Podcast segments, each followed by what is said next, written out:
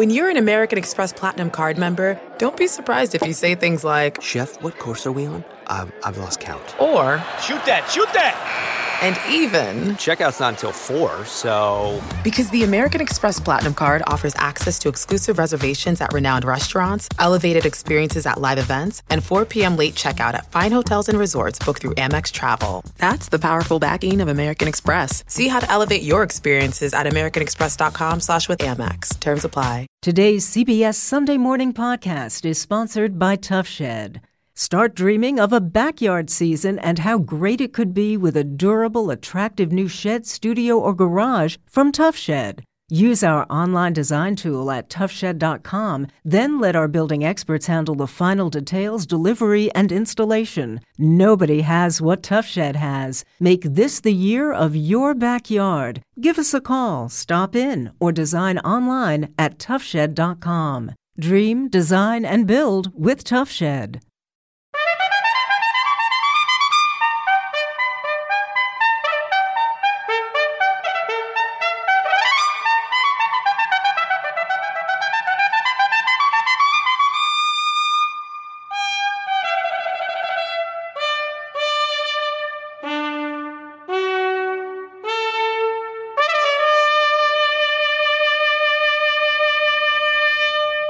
Good morning. Jane Pauley is off today. I'm Lee Cowan, and this is Sunday Morning.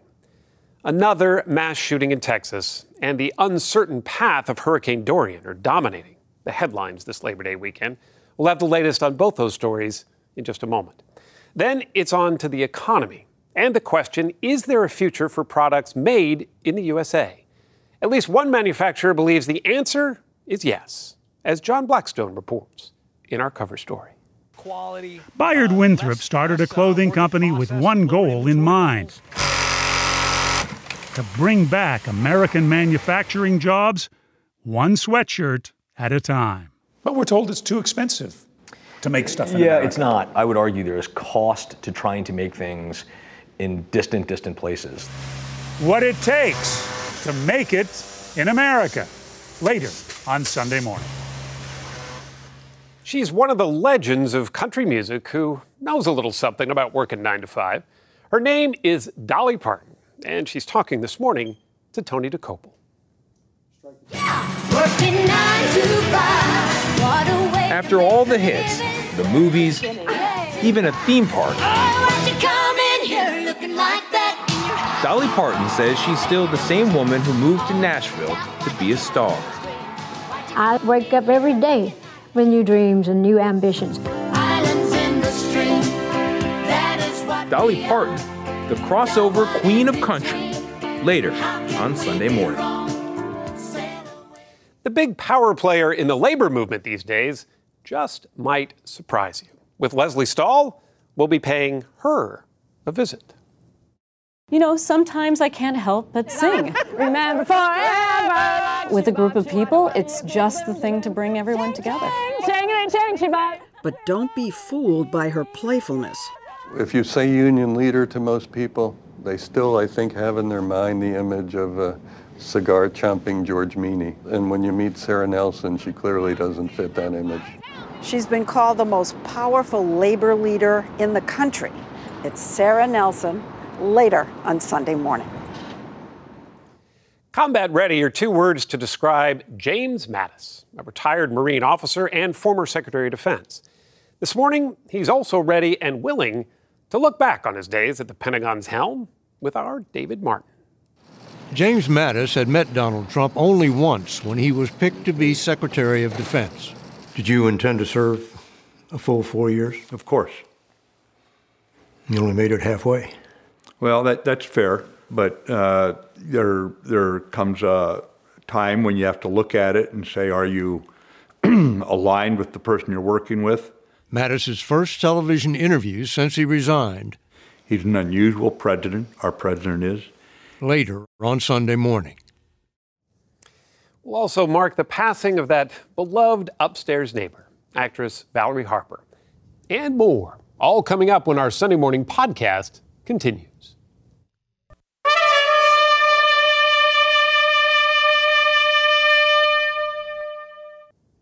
There's been a lot of talk about products made in the USA recently, and we thought this Labor Day weekend was the perfect time to check in on one entrepreneur's mission, to bring back that label and at least some of those jobs. Our cover story is reported by John Blackstone. Here we are in Middlesex, North Carolina, and this is a knitwear plant. 6 years ago, this apparel manufacturer in rural North Carolina was ready to close until Bayard Winthrop helped buy the company. You know, we've spent nationally much of the last 40 years moving manufacturing overseas to chase cheap labor and lower environmental standards and lower regulations. In 1980, almost 80% of the clothing bought here was made in America. Today, it's around 3%. Winthrop says while globalization and trade deals made goods cheaper, they also brought decades of layoffs and plant closures. Manufacturing plants are moving to where the workers are cheap. We just can't compete with those prices. I'm a free trade person, but I also am a believer in saying, wait a second, you cannot gut a bunch of communities in the U.S. and move to Bangladesh and then import all those goods back again and sell them at the local dollar store to all these people that now no longer have jobs. Sound familiar? We are living through the greatest jobs theft in the history of the world. President Trump is by no means the first to campaign on bringing back manufacturing jobs. There will be a giant sucking sound going south. There will be no more NAFTA sellouts of American workers. 1.2 million new manufacturing jobs right here in America. I think if they don't make a deal, it's going to be very bad for China. President Trump's answer has been tariffs and trade wars. But back in 2012 in San Francisco, Bayard Winthrop set about bringing back manufacturing jobs the old-fashioned way, by creating them. And this is just a heavier gauge. On the ribby. Winthrop's previous experience had been on Wall Street and in Silicon Valley, but he started his own clothing company with a big name, American Giant, and an even bigger goal, making everything from start to finish in the United States. Like a few other clothing companies trying to manufacture in the U.S., there's a big challenge. All those closed factories have left a threadbare infrastructure for actually making apparel, like American Giant's flannel shirt. This was an art that had almost died in America? Well, it had effectively died. I mean, we actually had to bring one of the great yarn dyers effectively out of retirement to come back and help deliver this program. Creating work meant creating a supply chain involving multiple steps. We followed the chain for American Giant's hoodie and learned the jobs are not what they used to be. The seeds of Winthrop's big idea are found on farms like this one in Enfield, North Carolina, where cotton is planted in the spring.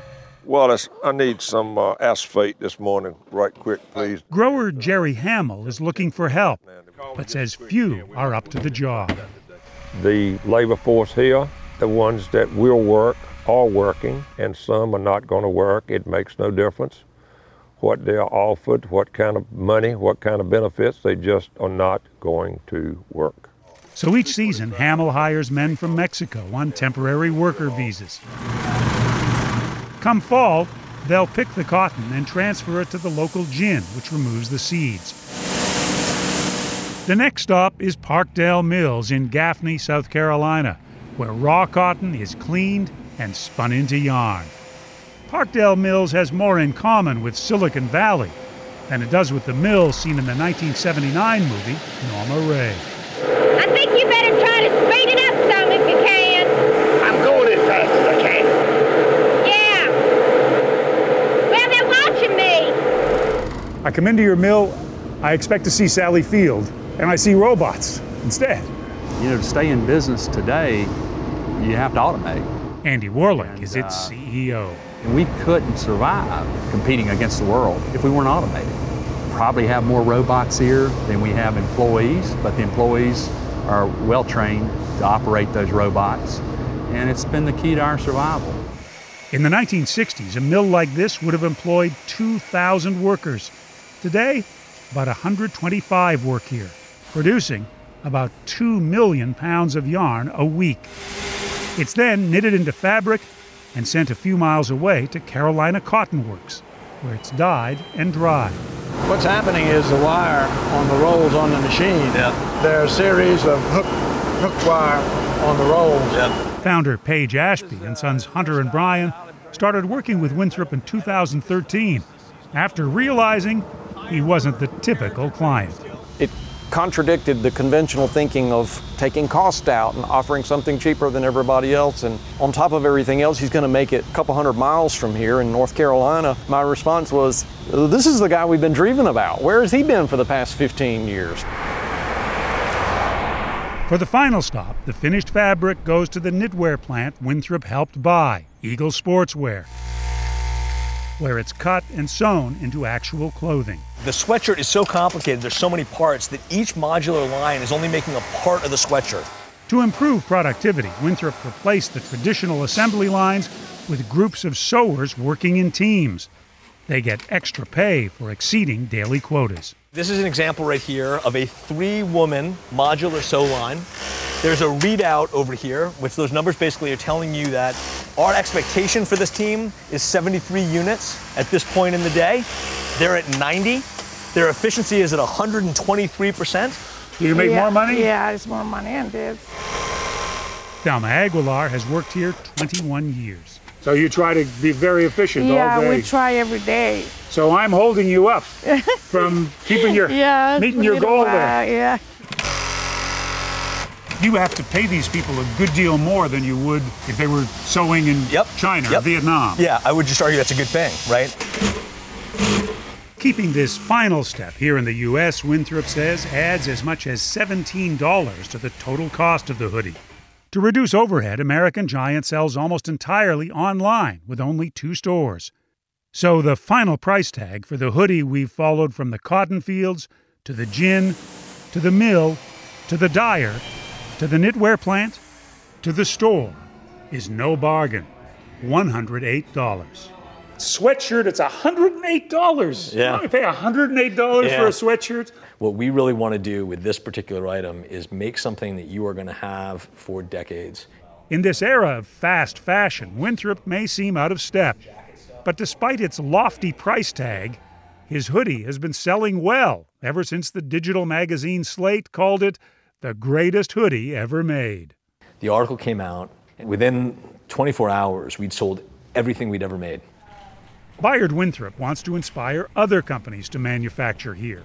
For him, the Made in USA label creates both jobs and pride. So are you selling an idea, an image, as much as clothing? I think we're selling a value system. Stand for some things that matter, stand for American manufacturing, stand for the people that are making stuff. And when we buy things, when we do it consciously, when we do it with an eye towards understanding how these little votes that we make have an impact attached to them, we'll be better off. Yeah, thanks. With Labor Day now just a few hours away, we're about to watch a union power player at work. Leslie Stahl of 60 Minutes takes us to the picket line. Tell me what democracy looks like. This is what democracy looks like. That woman dancing around the picket line is Sarah Nelson, president of the Association of Flight Attendants. Don't be fooled by her playfulness. She's been called the most powerful labor leader in the country. What is the labor movement waiting for?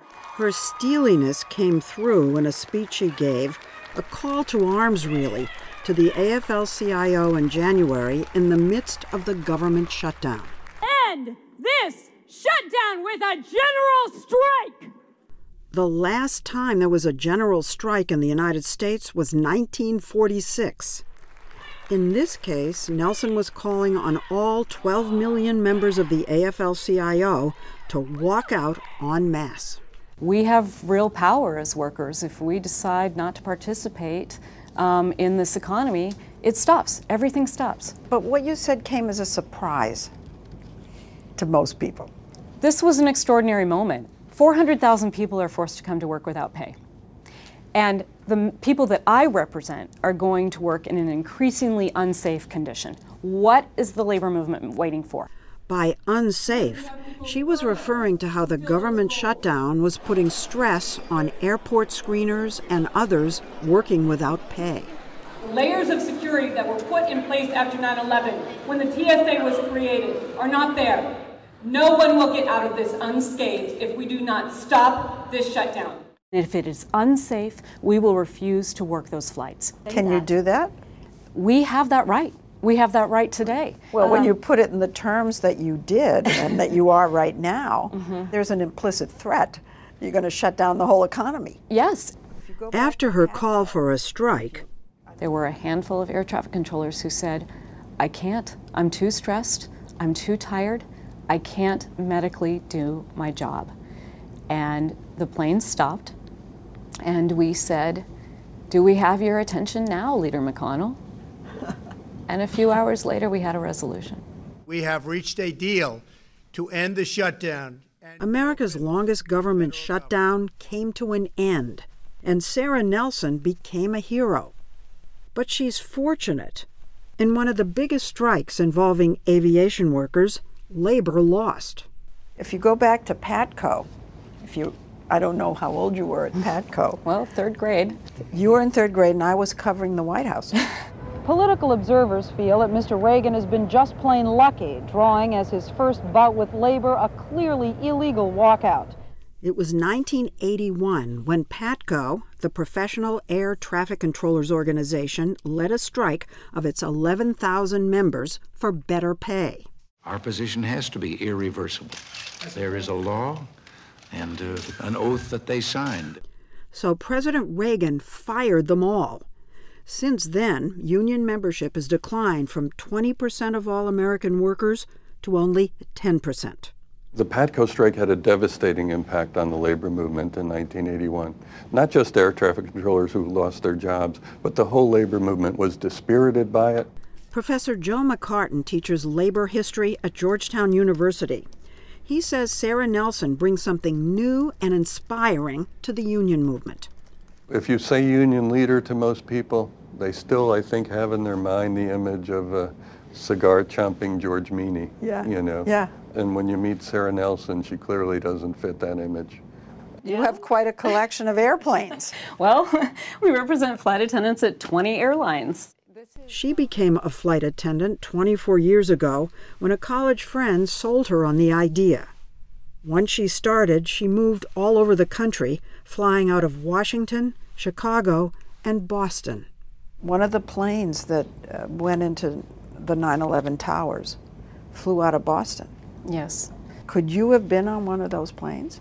I flew Flight 175 a week earlier, and I was friends with everyone on the plane.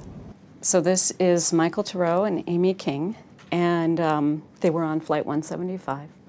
And good friends. Oh. And I keep them next to me every day. We were taught up to that point that if there's a hijacker on board, that we are supposed to appease the hijacker, try to keep the hijacker calm, do what they say. That was part of training? That was part of training. That was in our handbook.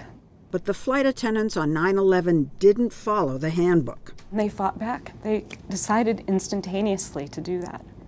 And so our role changed even before we were told that it should change. Almost everything about what it means to be a flight attendant has changed. It wasn't so long ago that stewardesses couldn't be more than 32 years old, had to be under a specific weight, and couldn't get married. Sexism. This is a huge issue for people in your line of work. Our profession was objectified and sexualized by airline marketing. This is what was sold. You can fly me morning, afternoon, or night. Just say when. I'm Judy, and I was born to fly. Fly me. An ad like that today? Well, it's unthinkable. But Nelson says not all the changes in her industry have been for the better. What are you saying about how crammed in we are now? If you're in a window seat and the seat in front of you is reclined backward, you can't get out. Those seats have been shrinking. They've been getting closer together and smaller and packing more people in. And there are fewer attendants than there used to be? The airlines are staffing at the federal minimums today, and prior to 9/11, they were staffing 25 and 50% over on a regular basis. So let me get this straight. More people on each plane in a tighter configuration and fewer flight attendants. More people, more responsibilities, and fewer flight attendants. Which brings us to the Boeing 737 MAX jet that crashed in both Indonesia and Ethiopia, killing hundreds, and leading to the plane's grounding and to congressional hearings. These accidents should never have happened. Both hero pilot Sully Sullenberger and Sarah Nelson were called to testify. I am here today because the public looks to flight attendants when it comes to aviation safety. The evidence was mounting and action was being taken around the world. We called for a grounding. Does your union have the power to keep that plane? Planes don't take off without pilots, but they also don't take off without flight attendants. If we believe that a condition is not safe, we're not going to fly it. Hey, listen, can you get your homework out and take a look? When she's not calling for strikes or grounding airplanes, Sarah Nelson raises her rambunctious son, Jack, along with her husband, David. But union duties often intrude. I have to make a call real quick to one of our negotiators, okay? The FAA administrator wants to meet with me now. It's about Boeing. You're a working mother. Yeah. Yes. You have a big job. And you're like all the other working mothers around the country, having to do that balance thing. My son is 9 years old. I often have to explain to him why I'm going to be gone, or why I might not be home before he goes to bed, or why I might have to leave before he wakes up in the morning. I think you think about your job in very idealistic terms. I think about it as my calling. She certainly has a way of revving up her troops. At times, she's like a cheerleader. So what is this thing where you break into song? What is that? Sometimes I can't help but sing. We go together like ram-a-lam-a-lam-a-ding-a-ding-a-dong. Remember for... With a group of people, it's just the thing to bring everyone together. Chang-chang, chang-a-ding-chang-chi-bye. Whoa. So I'm a little out of practice. You are no George Meany. That's all I can say. The age of George Meany is long gone. Now, as Professor McCartan says, American labor may be heading in a whole new direction. I believe it's highly likely that the next leader of the AFL-CIO will be a woman. Will it be Sarah?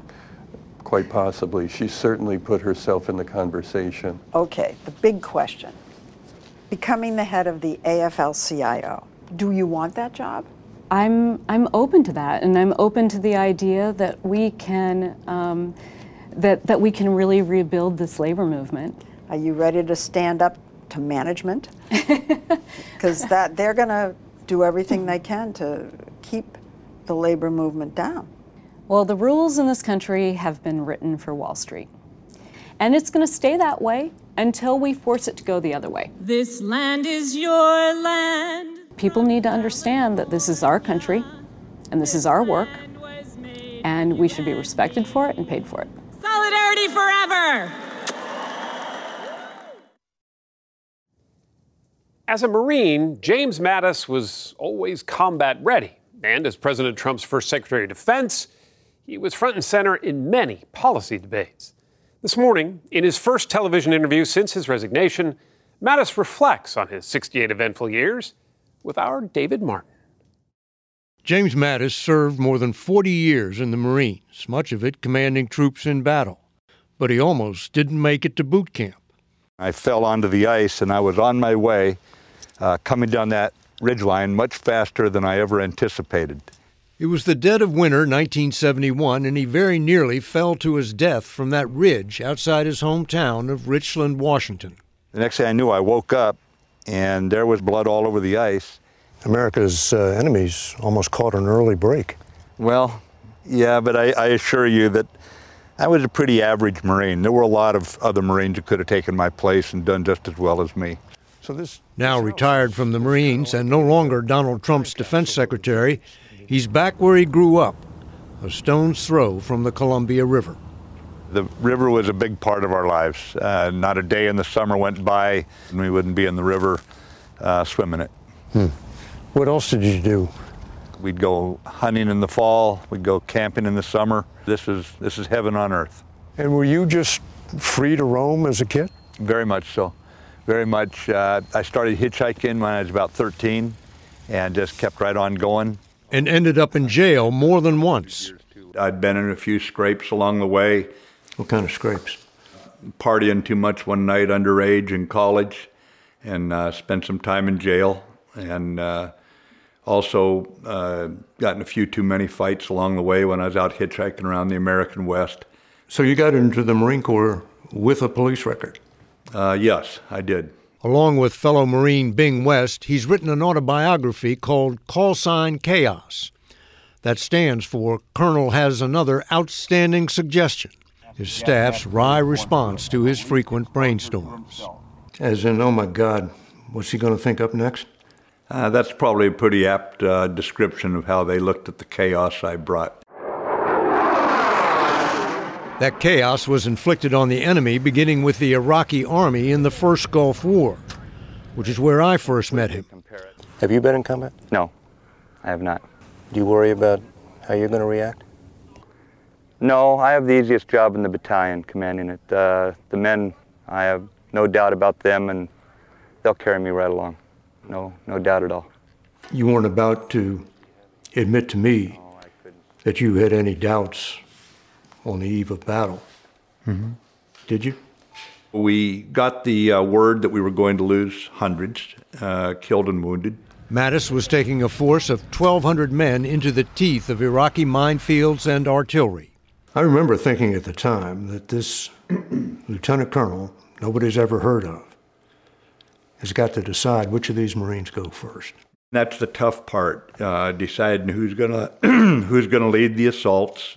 How do you steel yourself to make those life and death decisions? I made it clear that no commander was to report to me their casualties unless they could no longer continue the fight. I'd grieve later. In 4 days of fighting, Mattis didn't lose a single Marine, and his men rolled into Kuwait City, cheered as liberators. Victory would never again come so easily. There's a million things that can go right or wrong. We'll see how many come out on our side. After 9/11, he led a force of 4,000 Marines into southern Afghanistan, setting up an outpost called Rhino. It was the deepest air assault ever conducted by the Marines. But Mattis wanted to go deeper. We were restricted by higher headquarters. We were limited in what offensive operations we could do. Was that frustrating? I couldn't understand the timidity and why it was taking so long. Where was Osama bin Laden when you were at Rhino? Osama bin Laden was still in Afghanistan. Bin Laden was 400 miles away in the Tora Bora Mountains, and Mattis had the helicopters to get there. We would basically block the escape routes, and then we would move up the two valleys. We were very confident that we had a good fix on him. And as we pushed up those valleys, he would have to move, and at that point we'd kill him. It was the Bush administration's best chance to get America's worst enemy. But the order never came. We in the military missed the opportunity, Mattis writes. You willing to say now that you could have gotten him? You can never give that kind of certainty, but he'd have had a hell of a time getting out if we'd gotten those troops in. Mattis left Afghanistan to take command of a Marine division and a mission he never saw coming, the invasion of Iraq.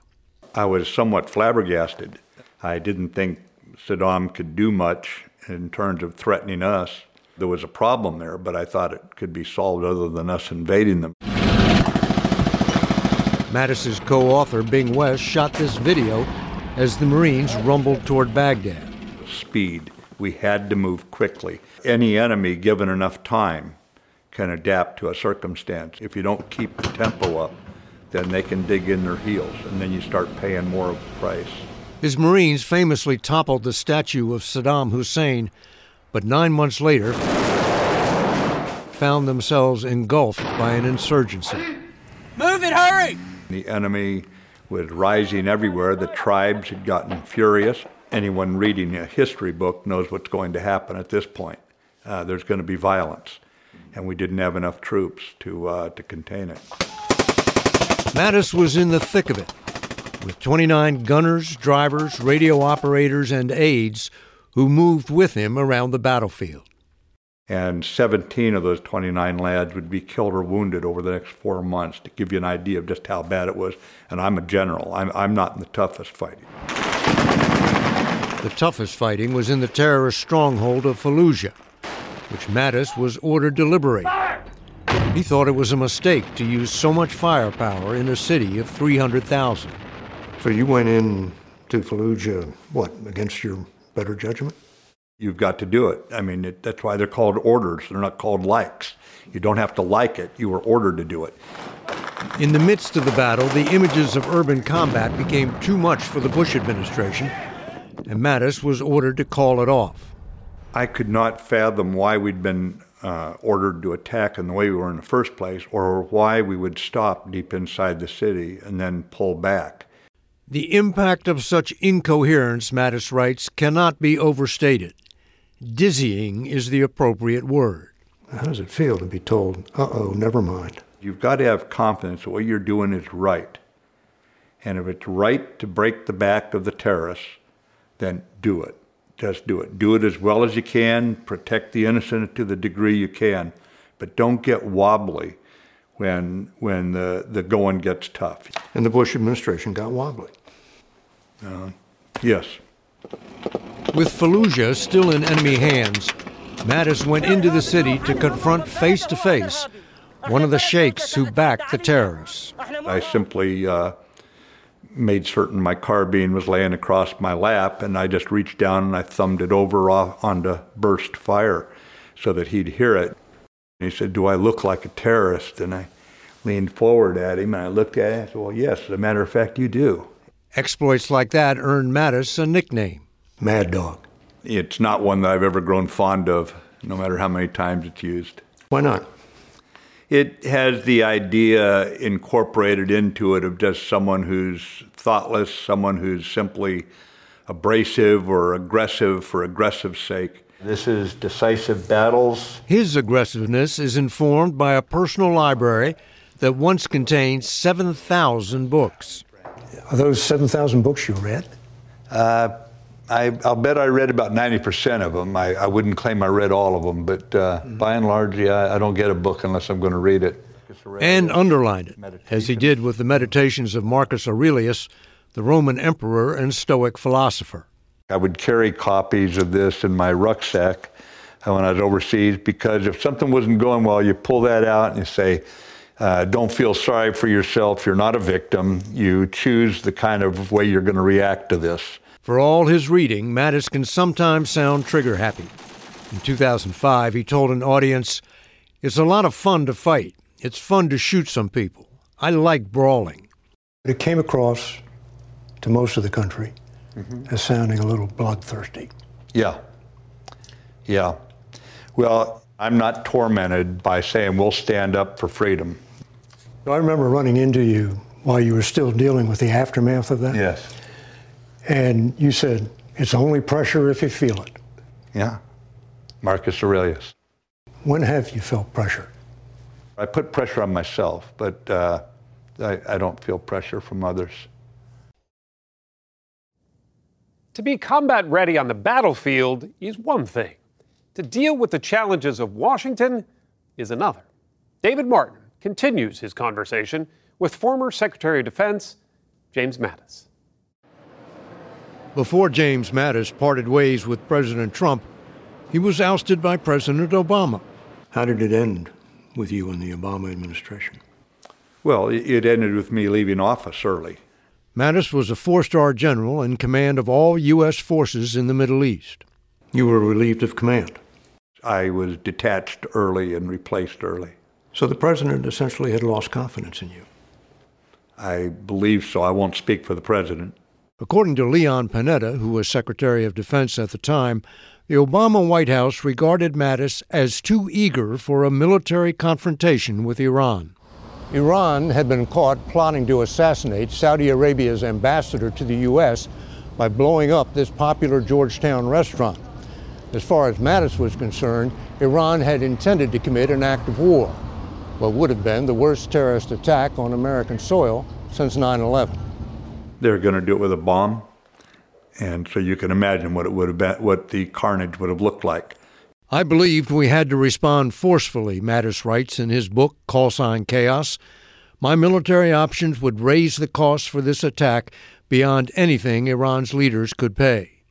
But the Obama administration treated it simply as a crime, arresting a low-level courier and sending him to prison for 25 years. My traction inside the White House was eroding, Mattis writes. The White House was wary of my command and increasingly distrusted me. In December of 2012, he was forced into retirement.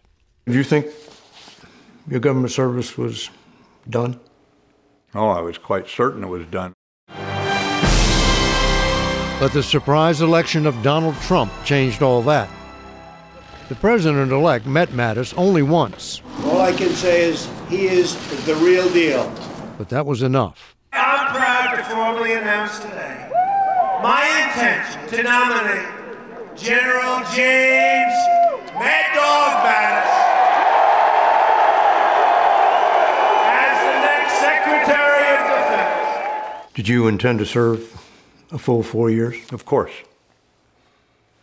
You only made it halfway. Well, that's fair, but there comes a time when you have to look at it and say, are you aligned with the person you're working with? This is his first television interview about his resignation. You resigned the day after the president announced that the U.S. was pulling all its troops out of Syria. Mm-hmm. Yes. Did that decision have anything to do with your... Absolutely it did. But what about the decision to withdraw from Syria? I disagree with it. Because? Because we need to maintain enough influence there that we don't see the same thing that happened when we withdrew from Iraq. Mattis believed a sudden pullout would undermine the campaign against ISIS and betray allies who were fighting alongside the Americans. In his resignation letter, he wrote, "My views on treating allies with respect are strongly held." This was how I saw the strength of America, that we keep our alliances together and keep them tight. And if I wasn't the right person to do this, then the president needed someone more aligned with his views. This is a blunt letter. I was honest and forthright with him about where it was that I was parting ways. Mattis had planned to stay on for 2 months, but the president decided to replace him immediately and twisted the knife by tweeting, "When President Obama ingloriously fired Jim Mattis, I gave him a second chance." Have you ever talked to the president since? No. That was your last conversation with him? It was. As for other differences Mattis had with the president, I will not speak ill of a sitting president. I'm not going to do it. But he will say this. He's an unusual president, our president is. And I think that especially with the rabid nature of politics today, we've got to be careful. We could tear this country apart. For about $20, you can buy a Mattis for President t-shirt, or Mad Dog if you prefer. Hey, how's it going? Good to see you. Look at you. You still look like Santa Claus. You know? Ho, ho, ho. The way he works a local bar... And you're looking good. ...is as smooth as any politician. This is my favorite place to come to see friends, you know? Well, you've got a lot of them here. This bar was where he used a fake ID to buy his first underage drink. Back where I belong, you know? He's not campaigning, but the topic comes up. When you get ready to run, I'll help you. Oh, Jesus, Terry. I got more people asking me to do it. No, I don't. You don't want to? Terry, it would be like 5-year jail sentence. For now, Mattis is teaching at Stanford and serving on the boards of corporations and repeating to himself one of the lessons all his reading of history taught him. You just have a role to play for a little while, so play it well, but don't let it go to your head. We lost a member of the CBS family, actress Valerie Harper, best known for her role as Rhoda on The Mary Tyler Moore Show, died after a long battle with cancer. may have been Mary Tyler Moore's show, but it was Valerie Harper who became America's favorite upstairs neighbor. So you're Rhoda Morgenstern, and I'm Mary Richards. Hello. Get out of my apartment. She quickly made Rhoda Morgenstern a household name. She had it all. A frank wit. I don't know why I'm putting this in my mouth. I should just apply it directly to my hips. A kooky wardrobe and a brash New York style that never seemed to offend. Allow me to introduce myself. I'm another person in the room. My name is Rhoda Morgenstern. The role earned Harper 4 Emmys and a Golden Globe, plus a slot in TV history. Hey, taxi! Hey!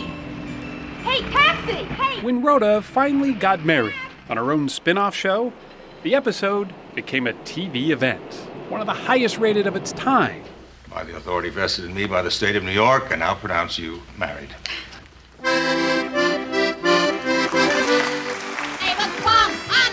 Over the course of her more than 60-year career, Harper was active on Broadway and in the movies, too. I'm Caroline, your regular waitress. Huh. Oh, my turn. Sorry. She was working pretty steadily even after 2013, when she announced she had a rare form of brain cancer. Doctors told her back then she only had months to live. I know a lot of you feel like you know me, that you are part of the Morgenstern family, and I feel I know you too. And so I owed you the truth at the same time with everybody else.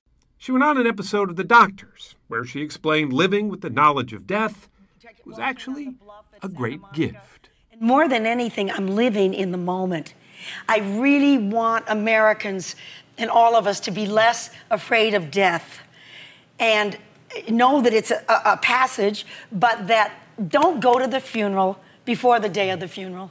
She made it to 80, the same age Mary Tyler Moore was when she died in 2017. Their friend and co-star Ed Asner, who's nearly 90 himself, said of Harper on Twitter, her brilliance burst through and shined its light upon all of us. Good night, beautiful, he said. I'll see you soon. Islands in the Stream, that is what we are, no one in between. How can we be wrong? Sail away. It's Sunday morning on CBS, and here again is Lee Cowan.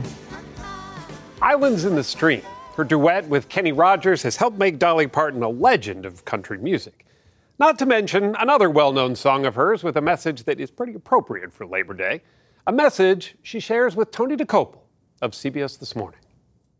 Well, working 9 to 5. Come on, sing with me. What a way to make a living, barely getting by. It's all taking and no giving. We've all been singing along with Dolly for decades. Working 9 to 5, what a way to make a living. But if you want to know the truth about Dolly Parton, know this. She works way more than just 9 to 5. Oh, why'd you come in here looking like that in your high heel boots and your painted old jeans? Even with a half century of music behind her, here you come again. The glitzy, big-haired queen of country glamour is still at it. 24/7. Still writing her legacy, one song at a time. It's my therapy. My little guitar is my friend. When I'm in that zone, I call it my God zone. Yeah. I just love that time. So please don't even mention the R word to this 73-year-old. Everybody do it tonight! Yeah, people always say, why don't you retire? I say, and do what? What does that even mean? Sit on your pile of money and awards. I could never do that. I don't care. I always count my blessings more than I count my money. I don't work for money, never did. I just wanted, it was the art, it was the job. I love the work. And I've done well, and I'm thankful for it. I'm just a backwards Barbie in a push-up bra and heels. Dolly's open about nearly everything, including her cosmetic surgery. But as she sings in her song, Backwoods Barbie, don't be fooled by thinking that the goods are not all there. It is true that I look artificial, but I believe that I'm totally real. And my look is really based on a country girl's idea of glam. I wasn't naturally pretty, so I make the most of anything I've got. Hold on a second. I'm telling you, I'm not. You were not naturally pretty? No. I've seen the pictures, Dolly. I'm sorry. I have to disagree with that. You should have seen me this morning before I got ready to see you. But I'm serious, though. I'm not like a natural beauty. But I can enhance it, whatever it takes. I do. I try to make the most of everything. You do something to me that I can't explain. It's hard to argue with the results. What are you doing? It's time to go on stage. If you need a reminder, Parton has sold more than 100 million albums. Islands in the Stream. That is what won a shelf full of Grammys and written thousands of songs, including...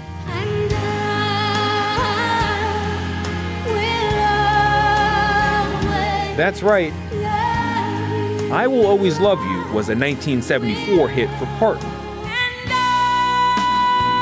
And a 1992 sensation for Whitney Houston in The Bodyguard. Does it ever bother you that people think that's Whitney Houston's song? No, I always say she can have the credit as long as I get my cash. It's a good line. And Dolly Parton is full of them. When other people want to make a joke or make a comment, you make the comment better than they ever could.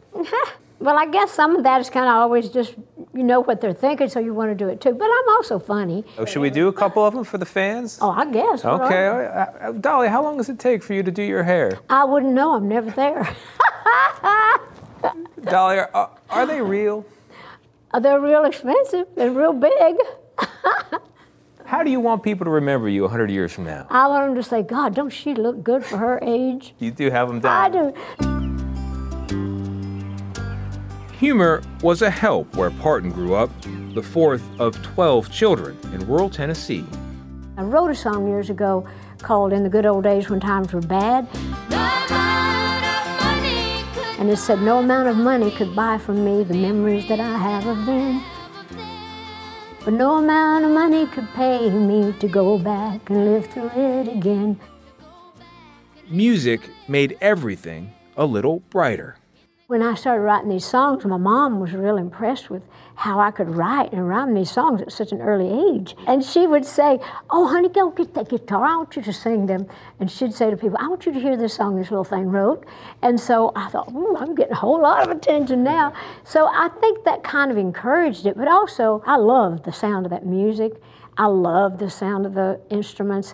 I loved being able to create something. And it gave me a little space and a little world of my own that I could just live in and be creative in. And how early did you realize this is more than just a dream? This is going to be my profession. This is a job. I guess I was about 10 years old. First time that my uncle took me to sing in front of an audience. And it was when they kept clapping and clapping after I had finished my song that I thought that, you know, I felt something. I thought, you know, I was scared. I was nervous. I'm a country little kid. But when I got that applause and got that feeling is when I thought, this is what I think I'm going to do. In my Tennessee mountain home, life. She moved to Nashville, and soon she was singing before a national audience on the Porter Wagner Show. In my Tennessee. One night after a performance, she met a young fan. And I remember this little redheaded girl with green eyes, prettiest little thing. And I said, well, what's your name? And she said, Jolene. I said, well, I love that name. All the way back to the bus, I was doing Jolene, Jolene, Jolene, so I wouldn't forget the name. Your beauty is beyond compare with flaming locks of auburn hair. With she gave the name to another redhead she knew, a bank teller who flirted with her husband, Carl. Jolene, Jolene, Jolene, I'm begging of you, please don't take my man. The song helped launch Parton's solo career. And don't worry, she is still happily married. But as she jumped from country to pop to Hollywood, the couple never did get around to having children. Is that a regret? No, absolutely not. Was it at some point? It wasn't meant to be, and I don't regret it. I never regretted it. I mean, it was a choice, so you make your choices, You make your sacrifices. And I never looked back. I knew early on that I was going to walk that road till God told me to stop. And I'm still walking it. And he ain't said nothing to me about quitting yet. Tumble out of bed and I stumble to the kitchen, pour myself a cup of ambition. In fact, she's going back for more, including a sequel to her classic 1980 film, 9 to 5. If you touch that bone, I'm going to jerk you clean out of the wall. Her character, Dora Lee, got the best of an abusive male boss, and in the eyes of some, became a feminist hero. Dora Lee, let me loose or I'm calling for help. No, I don't want you to call for help. There. Is that a word, feminist, that you apply to yourself? Well, I guess I am, but I don't think of it like they do. I'm a feminine girl. I'm a working girl. I think we all should be treated with respect, and if we do a good job, we should get paid for it. So I'm all about that. While Mom was sold, she told a story from the Bible she had read about a coat of many... Dolly Parton has written more than 3,000 songs. And she says her favorite is this one, A Coat of Many Colors. My coat of many colors that my mama made for me. The story of a poor kid from the Great Smoky Mountains who learned early on what really matters. And although we had no money, I was rich as I could be in my coat of many colors that mama made for me, because she made it just for me. And on a better day, I can pick forever. I'm Lee Cowan. Thank you for listening, and please join us again next Sunday morning.